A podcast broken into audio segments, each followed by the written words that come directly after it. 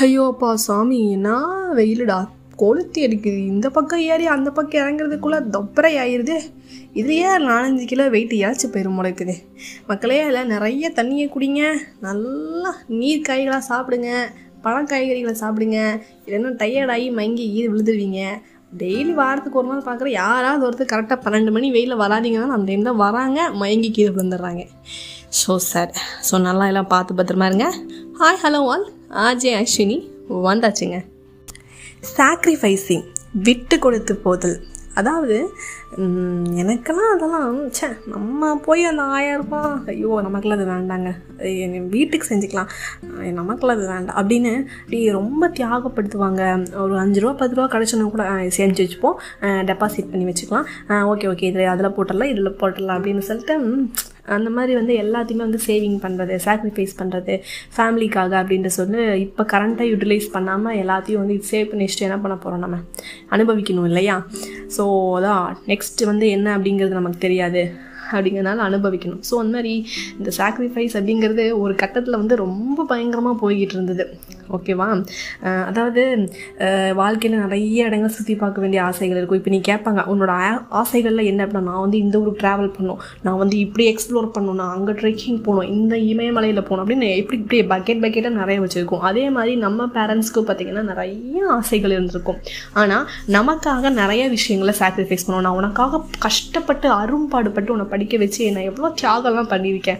இது காமெடிக்கு சொல்ல பட் ரியலாகவே அதை அப்படி தான் சொல்லுவாங்க. அப்படின்னு சொல்லியிருக்காங்க. ஸோ இப்போ வந்து அந்த மாதிரி இருக்கா? அப்படின்னு கிடையாது. ஃபஸ்ட்டு வந்து எனக்கு பசிக்குது. முதல் நான் வந்து என் வயிறு நிரப்பிக்கிறேன். நீங்கள் வீட்டில் நான்வெஜ் செய்யுங்க செய்யாமல் போங்க. பன்னெண்டு மணிக்கு நான் ஸ்விக்கியில் ஆர்டர் பண்ணி நானாக தனியாக ரூமில் உட்காந்து கூட சாப்பிடுவேன். அப்படிங்கிற அளவுக்கு ஆயிடுச்சு. வீட்டில் பத்து பேர் பதினஞ்சு பேர் இருந்தாங்கனாலும் தனியாக வாங்கி சாப்பிட்ற அளவுக்கு கூட நமக்கு வந்து ஒரு மனசு வந்துச்சு. ஃபஸ்ட்டு உறுத்து ஐயோ எப்படி அவங்கள கூட சாப்பிட்றது? அப்படிங்கிற மாதிரி ஒரு மனசாட்சி இருக்கும். ஸோ இன்றைக்கி பாதிக்கு பாதி பேருக்கு அந்த மாதிரி ஒரு மென்டாலிட்டி வந்து வந்துருச்சு. பட் ஆனால் இன்னுமே வந்து அந்த சாக்ரிஃபைஸ் பண்ணுற அந்த மென்டாலிட்டி இந்த பழகி போனவங்க இருப்பாங்க இல்லையா? அவங்கெல்லாம் இன்னும் இருக்காங்க. நமக்கு ஒரு ஐநூறுரூபா ஜாஸ்தியாக கணக்கு மட்டும் எடுத்துக்கணும் அப்படின்னா கூட ஒரு கில்ட்டியாக ஃபீல் பண்ணுறவங்க நிறைய பேர் இருக்காங்க. ஆனால் நான் பார்க்குறேங்க. இன்றைக்கி ஒரு பத்து வயசு பதினஞ்சு வயசு பையனுக்கெலாம் என்ன வந்து வாழ்க்கையில் வந்து நான் இன்னும் எதுவுமே அனுபவிக்கலை. எதையுமே நான் சா எல்லாத்தையுமே நான் விட்டு சாக்ரிஃபைஸ் பண்ணிட்டேன். நிறைய அட்ஜஸ்ட்மெண்ட் பண்ணிட்டேன் அப்படின்ட்டு ரொம்ப வருத்தப்பட்டு ஃபீல் பண்ணிட்டுருக்காங்க எனக்கு ஒரு தம்பி இருக்கான். தெரிஞ்ச தம்பி ஒரு தம்பி இருக்கான். அவன் சொல்கிறான் இந்த மாதிரி நான்லாம் வாழ்க்கையில் எதுவுமே அனுபவிக்கல. ஆ இன்னும் எப்போ தான் நான் அனுபவிக்கிறது? எப்போ தான் நான் இதெல்லாம் வந்து பார்க்குறது பண்ணுறதுண்டே பதினஞ்சு வருஷம் இருபது இருபத்தஞ்சி வருஷமாக வந்து எதையுமே பார்க்காம வாழ்க்கையை அர்ப்பணிச்சுட்டு எதை நோக்கி போகிறோம்னே தெரியாமல் எல்லாம் போய்கிட்டு இருக்கோம். உனக்கு பத்து வயசு பதினஞ்சு வயசில் எல்லாம் நான் வாழ்க்கையாக முடிஞ்சு போன மாதிரி இப்படி ஃபீல் பண்ணிட்டுருக்கேன் அப்படின்னு. ஸோ இந்த சாக்ரிஃபைஸிங் அடுத்த லெவலில் வேர்ஷனை எப்படி வந்து அதோட பரிணாமத்தை காட்டுதுன்னு பாருங்கள் சாதாரணமாக நம்ம ஒரு ஹோட்டலுக்கே போகிறோம்னு வச்சுக்கோங்களேன். சில நேரங்களில் யோசிப்போம் ஐயோ நம்ம வீட்டை விட்டுட்டு நம்ம தனியாக போய் உட்காந்து சாப்பிட்றோமே அப்படின்னு தோணும். ஆனால் வேறு வழி இல்லை. அந்த சூழ்நிலையில் இன்றைக்கி வந்து பசிக்குது பண்ணுது அப்படிங்கும்போது நம்ம வீட்டு வரைக்கும் போகிற வரைக்கும் தாங்காது.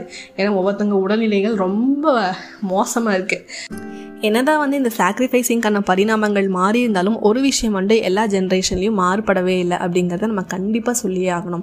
என்னென்னு கேட்குறீங்களா அதாவது சாதாரணமாக ஒரு ஃபேன் கைதான் ஃபேன் அப்படிங்கிற மாதிரி விசிறியில் ஆரம்பிக்கிறவனுக்கு அடுத்தது கண்டிப்பாக நம்ம வீட்டில் அடுத்த போனஸில் வந்து ஒரு ஃபேனை வாங்கினோம் அப்படின்னு. அப்போ அதை ஓட்டிகிட்டு இருக்கவனுக்கு நீ நல்லா படித்து பெரியாரா? எப்படியோ ஒரு சீலிங் ஃபேன் வாங்கிடு சாமி அப்படின்னு. அப்போ அடுத்தது ஃபேன் வாங்குவாங்க ஓகே நாம தான் ஃபேனில் படுத்துட்டோம். அடுத்த ஜென்ரேஷனுக்கு நம்ம வந்து ஏசி வாங்கி தரணும்.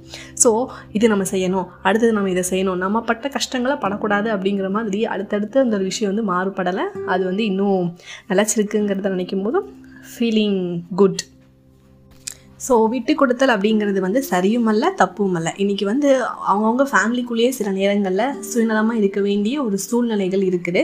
அப்படி இருக்கிறப்போ தன் கையே தனக்கு உதவி அப்படிங்கிற மாதிரி நமக்கான தேவைகளையும் பூர்த்தி செஞ்சுக்கணும் நம்ம ஃபேமிலியையும் பார்த்துக்கணும் அப்படிங்கிற ஒரு நடுநிலையில் நம்ம இருக்கிறோம். ஸோ அந்த சுச்சுவேஷனுக்கு ஏற்ற மாதிரி கரெக்டாக ஹேண்டில் பண்ணுறது நம்ம சாமர்த்தியம்.